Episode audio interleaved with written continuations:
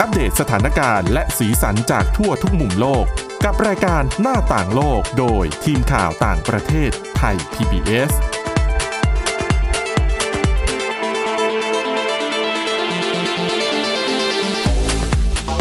สวัสดีค่ะ คุณผู้ฟังขอต้อนรับเข้าสู่รายการหน้าต่างโลกค่ะ วันนี้นะคะ พบกับคุณชนชยานันท์พร้อมสมบัติและก็ดิฉันสาวรักษ์จากวิวัฒนาคุณค่ะ ค่ะ สวัสดีคุณผู้ฟังค่ะ ค่ะ วันนี้ก็มาเรื่องแบบเบาๆสะเพรักกันบ้างนะคะ ที่ไม่ได้เกี่ยวกับโควิด -19 นะคะ เพราะว่า เดี๋ยวจะเบื่อกันซะก่อน ใช่นะคะ วันนี้ค่ะเป็นเรื่องราวนะคะ ที่นำมาจากนิตยสารชื่อ All About Japan ค่ะ ก็จะเป็นหนังสือเออที่เรียกว่าเผยแพร่ข้อมูลเกี่ยวกับวัฒนธรรมสถานที่น่าท่องเที่ยว แล้วก็เกร็ดความรู้ที่น่าสนใจเกี่ยวกับประเทศญี่ปุ่นนะคะสำหรับวันนี้ค่ะ เรานำเรื่องราวของความเชื่อ ชื่อหัวข้อเขาก็คือ 7 ความเชื่อสุดแปลกของคนญี่ปุ่น อืม วันนี้เลยจะเอามาเล่าให้คุณผู้ฟังได้ฟังกัน แต่คือดิฉันน่ะอ่านแล้วแหละ จะบอกว่าบางอย่างเนี่ยก็ไม่ได้แปลกนะ เพราะคนไทย แปลกกว่าอีก เชื่อคล้าย ๆกัน มีหลายเรื่อง อืม เหมือนกับ ค่ะ ของไทยเลยนะคะ อาจจะแตกต่างกันในรายละเอียดนิดหน่อยนะคะเอาละค่ะ ไปดูเรื่องแรกกันก่อน เรื่องแรกคือ ความเชื่อเรื่องตัวเลข อืม อืม ซึ่งดิฉันว่ามันเหมือนกับทั่วโลกอะ ใช่ อันนี้ มันจะ น่า มี จะ แบ เป็ บ นแบบ ตัวเลขโชคดี ตัวเลขโชคร้าย อ๋อ หรืออย่างเลขสิบสาม อันนั้นนี่ทางฝั่งตะวันตกไหมคะได้ยิน ใช่ เสียง นะคะ แล้วก็ญี่ปุ่นก็มีเหมือนกันนะคะ ตัวเลขที่เขามีความเชื่อเนี่ย เลขหนึ่งเนี่ยเขาบอกว่าเป็นเลขดี อืม เพราะความหมายโดยทั่วไปอ่ะหนึ่งคือการเริ่มต้น อืม หรือการเป็นที่หนึ่งนะคะ เขาบอกว่าให้สังเกตได้จากชื่อของร้านอาหารและธุรกิจต่างๆ ที่มักจะใช้คำว่าอิจิ คือหนึ่งภาษาญี่ปุ่นอ่ะ ออกเสียงว่าอิจิ อืม ค่ะ นะคะอิจิเนี่ยหมายถึง เวลาเขาเอาคำเนี้ยคำว่าอิจิมาใส่ในชื่อร้านเนี่ย จะสื่อความหมายถึงร้านหรือว่าธุรกิจของเขาเนี่ยคือเป็นที่หนึ่งเสมอ อืม เออนะคะ เลขต่อมาค่ะ เลขสี่เลขสี่ถือเป็นเลขอัปมงคลนะคะสำหรับชาวญี่ปุ่นค่ะ อืม เพราะว่าเลขสี่เนี่ยออกเสียงว่าชิ ชิเนี่ย มันพ้องกับคำที่แปลว่าความตาย อืม ดังนั้นนะคะคุณผู้ฟังอันนี้ต้องจำไว้เลยนะคะ เวลาที่เราจะทำอะไร เช่นจะซื้อของไปฝากคนญี่ปุ่นหรือจะทำอะไรอย่างเงี้ยอย่าอย่าซื้อของที่มันเป็นลงด้วยเลขสี่ อ๋อ เลี่ยงเลขสี่หรือว่าสี่ชิ้นอยู่เสมอ เช่น ซื้อดอกไม้หรือว่าซื้อขนมไปฝากสี่ชิ้นเนี่ย เพราะคำว่าสี่มันพ้องกับคำว่า ตายในภาษาญี่ปุ่นนะคะ อืม เลขต่อมาค่ะ เลขห้าเลขห้าเนี่ย ถือว่าเป็นเลขที่ดีนะ ความหมายในเชิงบวกนะคะ สาเหตุก็เพราะมาจากการออกเสียงเหมือนเดิม เลขห้าภาษาญี่ปุ่นเนี่ยนะคะ ออกเสียงว่าโกะโกะเนี่ย มันจะถูกนำไปเชื่อมโยงกับความว่าโกะเอง โกะเองเนี่ยแปลว่าความสัมพันธ์การพบรักนะคะ ดังนั้นเนี่ยเวลาที่คนญี่ปุ่นเข้าไปขอพรที่ศาลเจ้าค่ะ เขาจะโยนเหรียญ5เยนนะคะ โดยเรียกว่าเพื่อให้มันสมปรารถนา อืม เลขสุดท้ายค่ะ เลขเก้า เอ้ยดิฉันขอเดา อืม ไม่ไม่เดาดิฉันรู้อันนี้ อ่ะเลขเก้า เพราะว่าเลขเก้าเนี่ยเป็นเลขที่ไม่ดีของคนญี่ปุ่น ถูกต้องซึ่งตรงข้ามกับไทยนะ ใช่ ใช่ไหมไทย ของ เราเลข ต้องแบบ เก้า เก้าดีมงคล ก้าวหน้า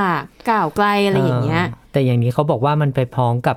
ความเจ็บปวดใช่ไหมคำว่าคุที่แปลว่าความเจ็บปวด ใช่เหมือนกันก็คือเสียงเวลาออกเสียงอ่ะมันไปพร้อมกับคำที่มีความหมายว่า ความเจ็บปวดทรมาน อืม ดังนั้นสรุปนะคะ เลขที่ถือว่าเป็นเลขไม่ดีและ ควรเลี่ยงเวลาเราไปติดต่อหรือว่าซื้อของไปฝากอะไรคนญี่ปุ่นขึ้นเลขสี่กับเลขเก้า อ่า ต้องระวัง ก็ให้เป็นสามชิ้นห้าชิ้น อืม แทนอย่างนี้ใช่ไหมคะ ใช่นะคะอ่ะเรื่องความเชื่อเรื่องตัวเลขก็ไม่ได้แปลกเท่าไหร่นะคุณคุณนัน อืม ก็อย่างค ค่ะ นไทยเราก็ แล้วก็มี เออ เรียนว่าเลขอ่ะมันเป็นความเชื่อสากลนะ ค่ะใช่ หรือเรียกว่าสากลได้ไหมอะเป็นความเชื่อของแต่ละประเทศ ได้ได้ได้ เนาะเพราะว่า อืม ทางทางฝั่งตะวันตกก็มีเรื่องเลขสิบสาม ใช่ ทางฝั่งไทยนี่ก็อย่างที่เรารู้เลขเก้าเนาะ เลขเก้านี่ถือว่าเลข คนจีนเนี่ย มงคล อย่างเช่น พวกหลักฮวงจุ้ยต่างๆนะสี ค่ะ ก็ไม่ดีเหมือนกัน เพราะสี อืม ก็ไปพ้องคำว่าสีที่แปลว่าตาย อืม อย่างนี้เป็นต้นนะคะก็ ใช่ โหศาสตร์พวกนี้ค่อนข้างเป็นความเชื่อที่ได้รับความนิยมถึงขั้นบางบางท่านเนี่ยเอ่อใช้เป็นอาชีพในการ ค่ะ ทำหากินได้เลย อืม อย่างเช่นเบอร์โทรศัพท์เนี่ย ค่ะ เลขเบอร์โทรศัพท์ที่เชื่อกันว่าดี เอา เนี่ แล้ว ย คุณผู้ นะ ฟั คะ งนี่ตัวจริงนะคะ จะมาถ่ายทอดวิชา เลขมงคลใช่ไหม ใช่ที่เชื่อกันว่าดี นิดนึง บางบางเลขเนี่ย ค่ะ ไม่มีราคาเป็นแสนนะคะ ค่ะ หรือหลายแสน ค่ะ ในยุคก่อนเนี่ยที่เราเริ่มทำงานทางดิฉันเริ่มทำงานตรงค่ายใกล้อยู่ที่ตึกของค่ายมือถือ ค่ะ ตึกหนึ่งเนี่ย ค่ะ เราก็จะพบว่าเลขที่ได้รับความนิยม แล้วก็มีราคาสูงจะเป็นเลขที่ซ้ำกัน อืม เลขเบิ้ลทั้งหลาย ค่ะ สี่สี่เก้าเก้าห้าห้าอะไรอย่างเงี้ยนะคะ ถ้ายิ่งเบิ้ลมากก็ยิ่งมีราคาสูงมาก ค่ะ หลังๆมาเริ่มมีความคิดแบบใหม่ค่ะ ก็คือเลขที่ไม่ซ้ำกันเลยในเบอร์มือถือ ค่ะ ถือว่าเป็นเลขที่แบบสุดยอด อืม มันหายากมากนะคุณสวรักษ์ ค่ะ ที่จะแบบ หมายถึงเลข ส ศูนย์ถึงเลขเก้า ใช่ แล้วในเลข ติ เบอ ว่า ร์นั้นเนี่ย มี ไม่ การ ไม่ ซ้ำกัน ซ้ำกัน มา เล ที่ ย สุด คุณสวรักษ์เคยเห็นไหมหายากนะ หนึ่ง ถือ ศูนย์ ว่า หนึ่งสองสามสี่ห้าหกเจ็ดแปด ใช่ เก้า อันนั้นเลขเรียงอีกแบบหนึ่ง ยิ่งแพงขึ้นไปใหญ่ ใช่เลขเรียงก็แพงเลขที่ไม่ซ้ำกันเลยก็แพงนะคะ ค่ะ แต่แต่แต่ว่าเลขเบิ้ลเนี่ยตอนหลังก็ได้รับความนิยมลดลง อืม แล้วก็ตอนหลังนี้ก็เริ่มมีความความเชื่อเรื่องเรื่องดวง ค่ะ หรือว่าเรื่องเรื่องโหราศาสตร์เข้ามาเกี่ยวข้องอีก ก็ทำ ค่ะ ให้เลขนี้ดีเลขนี้ไม่ดีตามความเชื่อนะคะ ก็กลายเป็นการทำเงินให้กับ อืม ให้กับคนที่ซื้อเบอร์ไปขายต่อด้วย ค่ะ หรือว่าค่ายมือถือเดี๋ยวนี้ก็ทำโปรโมชั่นต่างๆออกมา อ่าเบอร์มงคลเลย เล ทั้ง ข หลาย ดีเลขมงคลอ่ะ ค่ะ ก็จะต้องเสียสตังค์เพิ่มอันนี้เป็นการทำการตลาดแบบหนึ่งก็เชื่อแต่พอสมควรนะคะ บาง ใช่ ท่านซื้อเบอร์มาแพงๆอาจจะไม่ได้ช่วยให้ชีวิตดีขึ้นถ้าเกิดเราว่าเราประมาทในการใช้ชีวิตนะคะ ค่ะ อันนั้นว่าด้วยความเชื่อเรื่องของตัวเลขในญี่ปุ่นนะคะ ค่ะ ความเชื่อเรื่องต่อไปค่ะ เรื่องปีชงและการแก้เคล็ด อุ้ย ก็ไม่แปลกนะ โอ้นี่ก็เชื่อไปทั่วโลกเหมือนกันนะ ใช่นะคะ แต่ว่าในรายละเอียดน่ะจะต่างกันไปนิดหน่อยนะคะ ค่ะ อย่างของคนญี่ปุ่นเนี่ยเขาก็บอกว่าเชื่อกันว่าปีชงเนี่ย คือในชีวิตหนึ่งเนี่ยมันจะมีหลายครั้งก็คือตามช่วงอายุ ค่ะ แต่ว่าผู้หญิงผู้ชายไม่เหมือนกันนะของญี่ปุ่นนี่แปลก อ๋อ นะคะ แล้วคนญี่ปุ่นเชื่อว่าเวลาที่โดนปีชงในแต่ละครั้งเนี่ยจะกินเวลานานถึงสามปี อื้อหือ นะคะแล้วก็เอ่อความเชื่อเขาคล้ายๆกับคนไทยก็คือว่าถ้าใครไปเจอปีชงเนี่ยก็ต้องระวังว่าอาจจะเกิดเรื่องร้ายๆขึ้นในชีวิต เช่น อุบัติเหตุเจ็บไข้ได้ป่วยเป็นหนี้สินหรือว่าเอ่อความโชคร้ายต่าง อืม ๆ ก็เหมือนกับอาใครปีชงก็ต้องระมัดระวังตัวหน่อยนึงนะคะ ทีนี้ปีชงตามความเชื่อของคนญี่ปุ่นน่ะเพศชายเพศหญิงอ่ะต่างกัน อืม ปีชงของเพศชายนะคะ คืออายุ 25 42 และ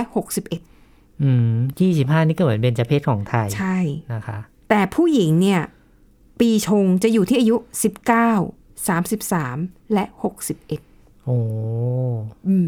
ส่วนการแก้ปีชงก็เหมือนคนไทยเลยค่ะ ก็คือไปขอพร อืม ของญี่ปุ่นก็ต้องไปขอพรที่ศาลเจ้า เพื่อปัดเป่าโชคร้ายต่างๆ แล้วก็อาจจะมีการทำพิธีเพื่อแก้เคล็ด อืม อย่างที่ฉันก็ไปประจำแบบปีไหนแบบเขาบอกว่าปีชงก็ต้องไป ไปฝักดวง เอาไปฝาก ไปปัดช ว ง แล้วเขาก็จะมีขายเป็นชุดอะไรอย่างเงี้ยนะคะ แล้วเขาก็จะมีคนนำว่า อ่า จะต้องสวดมนต์แบบนี้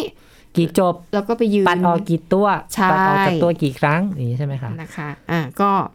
ถือว่าเป็นความเชื่อแบบสากล แต่ถ้าเรา แต่ถ้าเราดูจากตัวเลขนะคุณสวรักษ์ ค่ะ ยี่สิบห้าสี่สิบสองหกสิบเอ็ด ค่ะ น่าสนใจนะคะว่า 25 ของผู้ชายเนี่ยก็คงเป็นวัยที่เริ่มมีงานมีการ อืม ทำแล้ว ค่ะ ตอนนี้ช่วงในวัยหนุ่มเต็มที่อ่ะแล้วก็ ค่ะ คงอยากจะเที่ยวอยากจะ อ๋ออยอากจะใช้ชีวิต ค่ะ อันี้ก็อาจจะเป็นคำเตือนอย่างหนึ่งว่าเอ๊ะ ค่ะ อย่าใช้ชีวิตอย่างประมาทมากเกินไปนะ เพราะว่าหรือแม้แต่เรื่องของการดื่มการสังสรรค์เนี่ยก็อาจจะเป็นช่วงเวลาที่เสี่ยง อืม 42 นี้เริ่มมีครอบครัวละ ค่ะ ลงหลักปักฐานก็ อืม อาจจะเป็นไปได้ว่า 42 ต้องระวัง เพราะว่าตอนนี้เริ่มรวยกว่าตอน 25อีกนะ อ่าเริ่มมี ทรัพย์สินมั่นคงละ ฐานะ ก็อาจจะเอ่อกังวลเรื่องการถูกหลอก การ ค่ะ ทำธุรกิจที่เอ่อไม่เอ่อที่ประมาทก็อาจจะ ค่ะ ทำให้เสียทรัพย์สินได้ อืม 61 นี่คือเกษียณอายุละ อืม แต่ว่าชาวญี่ปุ่นอาจจะยังไม่เกษียณนะคะ เพราะว่า ค่ะ เกษียณกันค่อนข้างช้า แล้วก็ ค่ะ ยังทำงานกันตลอด ใช่ แต่ว่า 61 คงเป็นช่วงเวลาของการที่เริ่มมีสตางค์เก็บเยอะ อืมแต่ ก็อาจ ต้อ จะ ง ต้อง ระวัง ห่วง เรื่องสุขภาพด้วย ๆ ใช่ อายุเยอ นะคะ นะคะ อย่างผู้หญิงนี่เขาบอก 19ดิฉันก็พอจะ ค่ะ เดาได้ เพราะว่า 19 เป็นสาวพอดีนะคะ ช่วงเวลานี้ก็คงเป็นช่วงเวลาที่หูกำลังสวยมากๆนะคะ อ่า ก็ ค่ะ ต้องระมัดระวังเวลาที่จะมีผู้ชายเข้ามาหรือว่าระวังตัวเอง ค่ะ นะคะ ในการจะออกนอกบ้าน ค่ะ ให้เดินทางอย่างปลอดภัยด้วย ม 33 ก็เหมือนกันก็คงจะเป็นช่วงเวลาที่บางท่าน ใช่ เริ่มจะมีลูกแหละ ค่ะ อาจจะต้องระวังเรื่องนี้ แต่อันนี้ ะคะ แปลกเนาะอย่างคนไทยเราก็เชื่อว่า คืออายุ 25 หรือเบญจเพศเนี่ยเป็นช่วงที่ต้องระวัง ค่ะ ก็คือแค่ช่วงอายุเดียว อืมจริง ๆ ก็หลายความเชื่อนะคุณสับปะรดบาง อืม ท่านก็บอกว่ามีเอ่อยี่สิบห้ากับห้าสิบ 50ด้วยเหรอ ห้าสิบห้าอะไรอย่างเงี้ยค่ะ อ๋ เป็อนเหรเป็นจะ อ เพศรอบ ฮะ สองอะไรอย่างเงี้ยนะคะ อืม แล้วแต่คือคนไทยอะรับความเชื่อจากทุกทุกชาติมารวมกัน ค่ะ เลยนะคะ ค่ะ แต่ว่าเราค่อนข้างมีวัฒนธรรมร่วมกับคนจีนเนาะสังเกตไหม อืม ว่าเราจะเชื่อเรื่องเชื่อเรื่องวัฒนธรรมจีนซะเยอะเพราะว่าเรามีคน เชื้อสาย คน จีน ไทย เยอะ เชื้อสายจีนเยอะ ใช่ นะคะ นะคะอ่ะอย่างที่ญี่ปุ่นแน่นอนอย่างที่เล่าไปว่าก็อ่ะความเชื่ออะไรคล้ายๆกันนะคะ แล้วก็อันนี้ก็เลย มีไหมคะ เป็น อะไรที่คล้ายๆกัน ไม่มีเท่านั้นแหละ แต่ว่าจะบอกว่ามันก็จะมีเป็นเรียกว่าเป็นธุรกิจขายเครื่องราง อ๋อ คือคนไทยเวลาไปเที่ยวอ่ะ พระเครื่อง ก็ซื้อ ขงเราก็มี ไม่ไม่ญี่ปุ่นไม่ได้เป็นพระเครื่องเป็นแบบ เป็นเครื่องรางอ่ะเป็น ที่แบบ เป็นซอง ห้ เป็นอะไรอย่างเงี้ย มีแมวกวักมี ใช่ อะไรอย่างเงี้ยใช่ไหมคะอารมณ์นั้น ทำเป็นรูปน่ารักน่ารักก็สวนมัครก็จะซื้อมาเป็นของฝาก ก็ที่ เพ ห้อย ราะราคามันย่อมเยา ห้อยโทรศัพท์ ใช่ เป็นพวงกุญแจเป็นอะไรประเภท ใช่ นี้ นะคะอ่ะไปดูเรื่องความเชื่อต่อมาค่ะ อันนี้ในเมืองไทยไม่มีนะ ความเชื่อของเขาก็คือว่า ห้ามเหยียบขอบของเสื่อทาทามิ เพราะจะทำให้โชคร้ายนะคะ เสื่อทาทามิเนี่ยเป็นเป็นเรียกว่าอะไรนะ คือ เป็น บ้าน วั ส ส ไต ดุ ล์ญี่ปุ่นนั่นแหละ สำคัญ ใช่ไหมบ้านสไตล์ญี่ปุ่นต้องปูเสือ ใช่ ไม่ว่าจะเป็นบ้านเป็นวัดหรือว่าแม้แต่ร้านค้าต่างๆเนี่ย อืม ถือว่า ครับ เป็นสิ่งที่พบเห็นได้ทั่วไป และญี่ปุ่นเนี่ยเวลาเขาวัดความกว้างของห้องอย่างสมมติเป็นบ้านหรือเป็นคอนโดเนี่ยนะคะ ค่ะ อย่างคนไทยเนี่ยเราเรียกเป็นตารางเมตรใช่ไหม อืม ห้องกว้าง 41 ตารางเมตร เขาจะทำพอดีเป๊ะเลยปะ ไม่ไม่แต่ญี่ปุ่นอ่ะเขาว่าเป็นเสือตาตามิ อ๋อ ห้องนี้มีความกว้างห้า กี่ เสือ เสือ ตาตามิ อะไรอ๋อ ใช่ ค่ะ นะคะ แล้วก็ความเชื่อที่ว่านี้นะคะก็คือบอกว่าคนญี่ปุ่นเนี่ยเชื่อว่าห้ามเหยียบตรงขอบ เพราะว่าอะไรคะ ของเสือตาตามินะคะ เพราะเขามองว่าอาจจะเจอกับโชคร้าย อืม และบางบ้านเนี่ยเสือตาตามิของเขาเนี่ยจะมีการสลักตราสัญลักษณ์ของครอบครัวเอาไว้ที่ขอบเสือด้วย โ การเหยียบบริเวณขอบเสือเนี่ยก็เหมือนกับเป็นการลบหลู่บรรพบุรุษ อืม ของ เหมือน เจ้า เหยียบ ของ หัวพ่อ บ้าน หัวแม่อะไรอย่างงี้ไหม คุณ คงจะประมาณนั้นเนาะ น่าจะ เหมือนแบบ เพราะว่าเสือคนญี่ปุ่นเขาใช้นอนกันอะเขาเขาปูตลอดไหมเขาเก็บไหมคุณสวรรค์ ไม่ไม่ ไม่เก็บเอาก็คือปูไว้ ปู อย่งนั้น ถาวรเลย อ๋อ นะคะอ่ะนั่นก็เป็นความเชื่ออันเนี้ยข้อเนี้ยแปลกจริง อาจจะเพราะส่วนหนึ่งคนไทยไม่ได้มีวัฒนาการใช้เสือ อืม อะไรแบบนี้ อันนี้เป็นวัฒนธรรมตั้งแต่โบราณโบราณของเขา ใช่นะคะอ่ะแต่คุณผู้ฟังเรื่องความเชื่อแปลกๆ ในญี่ปุ่นยังไม่หมดเท่านี้นะคะ เดี๋ยวเราจะพักกันสักครู่กลับมาติดตามกันต่อในช่วงที่ 2 ค่ะ หน้าต่างโลกโดยทีมข่าวต่างประเทศไทย PBS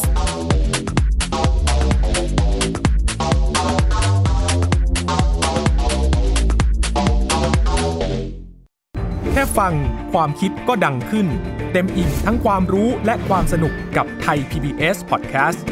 อาหารเนี่ยมันจะมีสัญญะทางการเมืองเนี่ยซ่อนอยู่ มีเจ้าหญิงแสนสวยพระองค์หนึ่งถูกสาปให้เป็นโรคซึมเศร้า คำนี้มันมีความหมายมากคำว่า winter of something เนี่ยฤดูหนาวของอะไรก็ตามเนี่ยมันจะมีเหตุการณ์ในประวัติศาสตร์ที่มันจะถูกใช้คำว่า winter เนี่ยตลอดเวลา ทางการจีนออกมาเปิดเผยนะคะว่าประชาชนที่เป็นผู้ใหญ่ประมาณครึ่งหนึ่งของทั้งประเทศอะมีน้ำหนักเกินแล้วก็เป็นโรคอ้วน ตอบโจทย์ทุกไลฟ์สไตล์ ตั้งแต่มีโควิดเนี่ย Apple สร้างสรรค์ฟีเจอร์เพื่อให้มันสอดคล้องกับโควิดเลย ผมจะนำมาเล่าใน EP นี้เนี่ย คือเกี่ยวกับค่ายกักกันอัลชวิกในประเทศโปแลนด์ ฟังได้ทุกที่ ทุกเวลา ทุกช่องทาง ค้นหาคำว่าไทย PBS Podcast หรือที่เว็บไซต์ www.thaipbspodcast.com เพราะวิทยาศาสตร์อยู่รอบตัวเรา มีเรื่องราวให้ค้นหาอีกมากมาย เทคโนโลยีใหม่ ๆ เกิดขึ้นรวดเร็ว ทำให้เราต้องก้าวตามให้ทัน อัปเดตเรื่องราวทางวิทยาศาสตร์ เทคโนโลยี และนวัตกรรม ที่จะทำให้คุณทันโลก กับรายการ s c i e n t e c h ทุกวันจันทร์ถึงวันศุกร์ทางไทย PBS Radio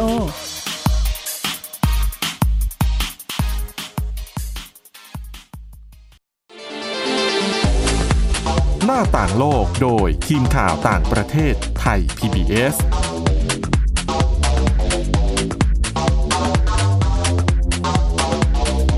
ต้อนรับกลับเข้าสู่ช่วงที่ 2 ค่ะ ความเชื่อลำดับต่อไปของคนญี่ปุ่นนะคะ ก็คือ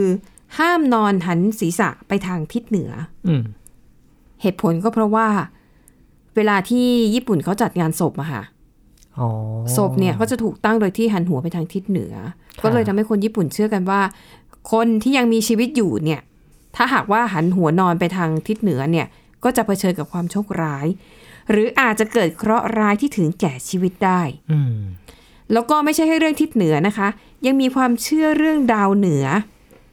คือมันเป็นดาวประจำทิศเหนือนั่นแหละ อืม ถือว่าเป็นดาวแห่งความตาย อืม นะคะ ถือว่าเป็นสิ่งที่ไม่เป็นมงคลอย่างยิ่ง อืมอันนี้ก็เป็นความเชื่อของแต่ละประเทศไม่เหมือนกัน อย่าง ใช่ คนไทยก็คงจะเป็นทิศตะวันตก อืม บอกว่ ที่เรา ป็น ได้ ไม่ ยินมา ดีอะไรอ เพ ย่า ราะ ง เพราะว่า เงี้ย อะไรพัดที่มันตกดิน เดี๋ยวก็จะแบบ เออ ตกตามพระอาทิตย์เสียชีวิตอะไรอย่างเงี้ย อืม อืม แต่ถ้ามองในหลักวิทยาศาสตร์ดิฉัน ค่ะ คิดว่า หันหัวไปทางที่ที่มีการระบายอากาศเหมาะสม อืม นะคะ หรือว่าแสงเข้าเหมาะสมก็จะ ค่ะ เอื้อต่อสุขภาพที่ดีของเรานะคะ บางท่านเนี่ยนอนอย่างคนไทยบอกว่าอย่านอนใต้คาน ค่ะ เพราะว่ามีโอกาสที่ของอะไรจะหล่นลงมาใส่หัวเราได้นะคะ อ่า นั้นถ้า อ่า เรามองในแง่วิทยาศาสตร์ก็คือความปลอดภัย ค่ะ ใช่ไหมคะ เพราะว่าบางทีอ่ะเราลืมตาขึ้นไปบนมองขึ้นไปบนคานพอดีเนี่ย อืม อาจจะตกใจ อืม หรือว่าเห็นภาพที่แบบทำให้เราตกใจ ค่ะ ก็เลยก็เลยเตือนไว้ว่าเอ๊ะอย่าไปนอนใต้คานนะเดี๋ยวเพื่อมีใคร อ่าม มานั่งอยู่หรือเปล่า จจะ อะไรอ กุ ย่าง ศโล เงี้ย บาย ใช่ นะคะ นะคะ อ่ะความเชื่อเรื่องต่อไปค่ะ เขาบอกว่าคนญี่ปุ่นเนี่ยจะเชื่อว่าถ้าในวันปีใหม่นะคะ รวมถึงวันมงมงคลต่างๆเนี่ยห้ามทำความสะอาดบ้าน เขาบอกว่าอันนี้เป็นความเชื่อที่มีร่วมกันเนี่ยทั้งคนไทยคนจีนและคนญี่ปุ่น อืม นะคะอย่างของญี่ปุ่นเนี่ยเออก็คือศาสนาชินโต เขาเชื่อว่าวันปีใหม่ถือเป็นวันที่มีความศักดิ์สิทธิ์ที่สุดของปีเป็นวันต้อนรับเทพเจ้า การทำความสะอาดบ้านในวันปีใหม่ เหมือนกับเป็นการปัดเอาโชคดีและความเป็นสิริมงคลต่างๆ ออกจากบ้าน อืม อาจทำให้ต้องเจอกับเรื่องร้ายๆ ไปตลอดทั้งปี ก็เหมือนกับตรุดจีนที่เรา ตรุษจีนใช่ เาะห้ามไม่ให้สระผมไม่ให้กวาดบ้าน ใช่ อ่าฮะ นะคะซึ่งดิฉันว่ามันน่าจะเป็นกุศโลบายเหมือนกันแหละ เพราะว่ามันควรจะเป็นวันที่สัง พัก สรรค์ ผ่อนอะไรอย่างเงี้ยครเนาะอบครัว เออ กินอิ่มหน้ำกันให้สำราญนั่งคุยกันอะไร พั กัน กให้เต็มที่ในช่วงของวันนั้น แล้วไม่ต้องทำงานบ้าน เออ ไม่งั้นบางคนก็จะแบบเหมือนเป็นคนทนไม่ไหวอ่ะ เออหยุดไม่ได้จริง ๆ เห็ คนน บ้า เห็ น น รกไม่ จาน ได้ ชามกอง อะไรอย่างเงี้ยแล้วทนไม่ไหว อ๋อก็คงอยากจะให้ได้มีการ ได้พัก พักผ่อนกันอย่างจริง ๆ จัง นะคะอ่ะอันนี้ก็ถือว่าไม่ค่อยไม่ค่อยแปลกเท่าไหร่ เพราะว่ามีความ ๆ เป็นวัฒนธรรมร่วมของหลายประเทศ ถูกต้อง นะคะ ความเชื่อต่อมาค่ะ ห้ามตัดเล็บตอนกลางคืน เฮ้ยอันนี้ก็เหมือนคนไทยนะ อืม ใช่ไหม นะคะ ของเรามีวันพุธอีกต่างหาก วันพุธห้ามตัดผม โอ้ อืมนะคะ ห้ามตัดผมห้ามตัดเล็บ ใช่เออสาเหตุที่ญี่ปุ่นเชื่อว่าห้ามตัดเล็บตอนกลางคืนเนี่ยเขาบอกมีหลากหลายเหตุผลด้วยกันค่ะเออบางคนเนี่ยเชื่อว่าอุปกรณ์ที่ใช้ตัดเล็บเนี่ย มันมีพลังวิญญาณสามารถดึงดูดวิญญาณให้เข้ามาหา อืม เหมือนอาจจะเป็นวิญญาณได้ร้ายๆอะไรอย่างเงี้ย หรอ เออตัดเล็บ ตาย ตอน แล้ว กลา ถ้าง คื งั้น น เราไม่ควรเก็บที่ตัดเล็บไว้ในห้องนอนแล้วถ้างั้น นะคะ แล้วก็บางคนเนี่ยก็เชื่อว่าอักษรในภาษาญี่ปุ่นเนี่ยคำว่า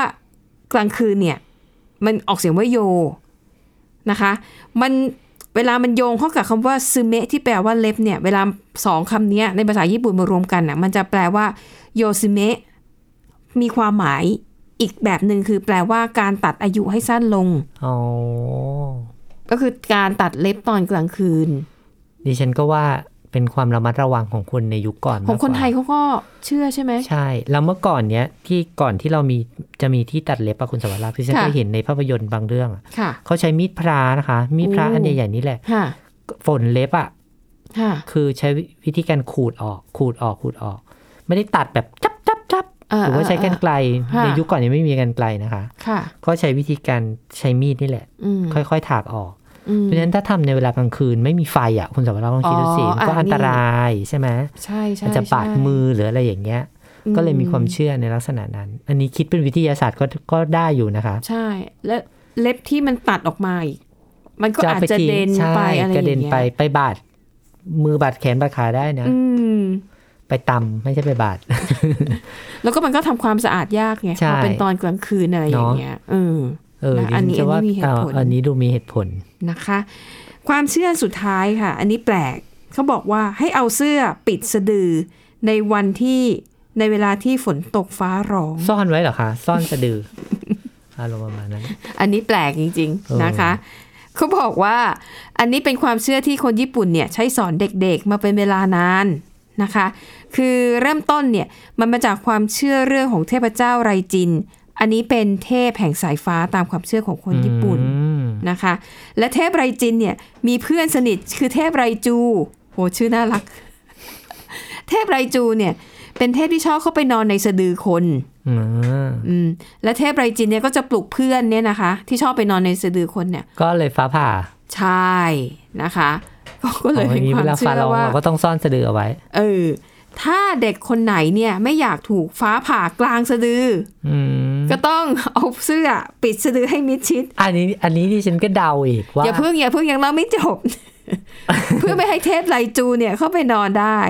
อ่ะทีนี้อ่ะ ให้คุณให้คุณนัน ก็เด็กๆอ่ะก็จะป่วยง่ายไหมแล้วอากาศที่ญี่ปุ่นก็คงจะเย็นใช่ไหมหนาวเย็นอะไรอย่างเงี้ย ค่ะ ถ้าเกิดว่าเปิดท้องอ่ะ เด็กน้อยเปิดท้องก็มีโอกาสที่จะป่วยได้นะฉันคิดว่าก็เลย ถูกต้อง ใช่ไหมก็เลยหลอกหลอก นั่นแหละ ล่อนิดนึงว่าอุ้ยปิดสะดือไว้เถอะ นั่ เดี๋ย น ว แหละ เดี๋ยว เหตุผลเทพจะมาปล่อยสายฟ้า ถูกต้องโอ้แต่มันก็น่ารักดีนะ ใช่ไหม อาจจะเออก็ดูไม่น่ากลัวนี้คิดว่ามีความเป็นไปได้ อืม อีก นะคะ อย่างหนึ่งดิฉันก็เห็นนะ คุณสวรักษ์เขา ค่ะ คนญี่ปุ่นอะเขาจะไม่เขียนชื่อด้วยปากกาสีแดงนะ อืม เพราะเขาเขียนชื่อคนตาย ค่ะ ที่งานศพอะ อืม ด้วยตัวหนังสือสีแดง อืม เพราะฉะนั้นเราก็ต้องระมัดระวังนะเวลาที่เราไปใช้ปากกา อ่าฮะ ที่ญี่ปุ่นเนี่ย ค่ะ ก็หลีกเลี่ยงการใช้สีแดงในการเขียน อือหือ ชื่อนะ ใช่นะคะอันนั้นก็เป็นเจ็ดความเชื่อแปลกบ้างไม่แปลกบ้างนะคะ ก็ประเทศไทยมีอะไรแปลกๆเยอะอะเมื่อ ใช่ เมื่อเช้าฉันเพิ่งดูข่าวมามี ค่ะ แพะ แพะคลอดลูกมาสองหัว คนก็เอาซากแพะมาไหว้กัน ค่ะ ซึ่งความจริงอะเราโตขนาดนี้แล้วเราก็ก็เห็น อืม ความเชื่อแบบนี้มาตั้งแต่เด็กเนาะว่า ค่ะ สัตว์มีความผิดปกติทางพันธุกรรมเนี่ย อืมอืม มันเป็นเรื่องปกตินะคะ ค่ะ แต่ว่าในยุคก่อนเราอาจจะมีความการให้ความรู้ที่ไม่ไม่ค่อยทั่วถึงเท่าไหร่ ใช่ คนก็เล เรา ยเข้าใจว่ามันแปลกประหลาด เราจะอาศัยแบบความกลัวความอะไรอย่าหลอก อื เด็ก ม ๆ อย่างที่ดิฉันน่ะจำแม่นเลยคือ เรื่องของตอนเด็กๆ ที่คนจะช ตุ๊ อก บส แก อน มา ว่า กินตับ ไม่ถ้าเราไม่แปรงฟัน อ๋อ แมงกินฟัน แมงกินฟัน แล้วดิฉันก็เชื่อจริงๆนะตอนเด็กอะแต่ก็แอบคิดในใจว่า แล้วแมงมันจะ มันมาจากไหนนาะอะไรอ เอย่าง อ งี้ แล้วมันจะ ใช่ไห เดินยุบยิบยุบยิบในปากเราหรือเปล่า อืม เออนะคะ แต่แต่ความเชื่อแบบนั้นน่ะ มันก็ทำให้ ดิฉันก็ยอมแปรงฟันนะ เออเออ เพราะกลัวว่าเดี๋ยวจะมีแมง มีประโยชน์แต่ว่าพอ ค่ะ เด็กโตแล้วต้องให้ความรู้เขาเหมือนกับคนในยุคนี้นะคะพอ ค่ะ เราต้องต้องบอกว่าไอ้แพ้สองหัวมันเกิดขึ้นมาจากการความผิดปกติ ในการแบ่ง อืม ตัวในระหว่างการเจริญเติบโตพอคลอดออกมาเนี่ย ค่ะ ก็เลยไม่ปกติ อืม แล้วแพ้มันตายเนี่ยเราควรจะเอาไปฝัง ไม่ใช่เอามา ค่ะ โรยแป้ง แล้วก็ขูดเลขอะไรอย่างเงี้ยนะคะ เพราะว่ามัน เอออ อาจจะทำให้เกิดการแพร่เชื้อ เชื้อ ได้ โรคได้ นะคะ ใช่นะคะ นี่ก็เป็นเรื่องราวความเชื่อนะ คุณนันมีเรื่องอะไรที่แบบตอนเด็กๆ เชื่อแบบเป็นจริงเป็นจังไหมแล้วก็มันมีผลต่อการใช้ชีวิต อย่างดิฉันเรื่องตัดตัดเล็บเนี่ย ตอนเด็กๆก็ไม่ตัดเหมือนกันนะ ค่ะ เออเพราะก็เนี่ยแหละความเชื่อที่แบบเออตัดเล็บตอนกลางคืนแล้วมันจะไม่ดีอะไรอย่างเงี้ยม เรื่องผีมั้งคุณสวรักษ์ เหรอ ที่ทำให้เราแบบก็กลัวปัจจุบันไม่ได้กลัวผีมาก ค่ะ แต่ว่าเวลาที่เราอยู่ในที่มืดๆเราก็ ค่ะ มีความหวัดหวั่นอยู่เหมือนกันนะ อืม ก็เกรงๆเหมือนกัน แต่ว่าเรื่องผีเป็นเรื่องที่ที่มีการพูดถึงกันทั่วโลกนะ โดยเฉพาะเด็กๆเนี่ยว่าถูกพี่พี่ๆน้องๆเรานี่แหละ หลอก ผีกันเองใช่ไหมถ้า แต่ เวลาอยู่มืด ใช่ ๆเงียบๆอ่ะ แต่ดิฉันว่ามันมันมันช่วยได้อย่างหนึงคือมันช่วยหลอกให้เด็ก ๆ ไม่วิ่งเข้าไปในที่มืด เออหรือไม่ไปอยู่ในที่เปลี่ยว ๆหรือบางทีแบบไปเล่นซ่อนหาเล่นอะไรพี่เลือกพี่เลือกอะ ๆค่ะ อย่างน้อยพอขู่เขาว่ามันความมืดมันมีอะไรน่ากลัวอยู่ อืม ก็มันก็ป้องกันได้ระดับหนึ่ง อย่างน้อยถ้าเขาจะกลัวเขาต้องไปเขาก็จะมาตามหาผู้ใหญ่ไง อ่า ให้เดินไปเป็นเพื่อนหน่อ แต่ ย ฉันคิดว่าในยุคนี้นะเราควรทำความเข้าใจสอนให้ ค่ะ เขาเข้าใจถึงเหตุและผลมากกว่า อืม นะว่าพออย่าเข้าไปอยู่ในที่มืดๆ ค่ะ นะลูกมันน่ากลัวมันอันตรายอะไรอย่างเงี้ย เออ แทนที่จะสอนเขาว่าเออ เอา อย่า เรื่อง เข้าไปนะ เดี๋ยวผีจะ งม จับ งายมาสอน แขนจับขาเราอะไรอย่างเงี้ยนะคะ ใช่นะคะอ่ะแล้วทั้งหมดนี้ก็คือเรื่องราว 7 ความเชื่อของคนญี่ปุ่นนะคะ ขอบคุณสำหรับการติดตามค่ะคุณผู้ฟังคะวันนี้หมดเวลาแล้วค่ะ กลับมาพบกับเราสองคนและทีมงานได้ใหม่ในตอนหน้า วันนี้ลาไปก่อนสวัสดีค่ะ สวัสดีค่ะ Thai PBS podcast. View the world via the voice.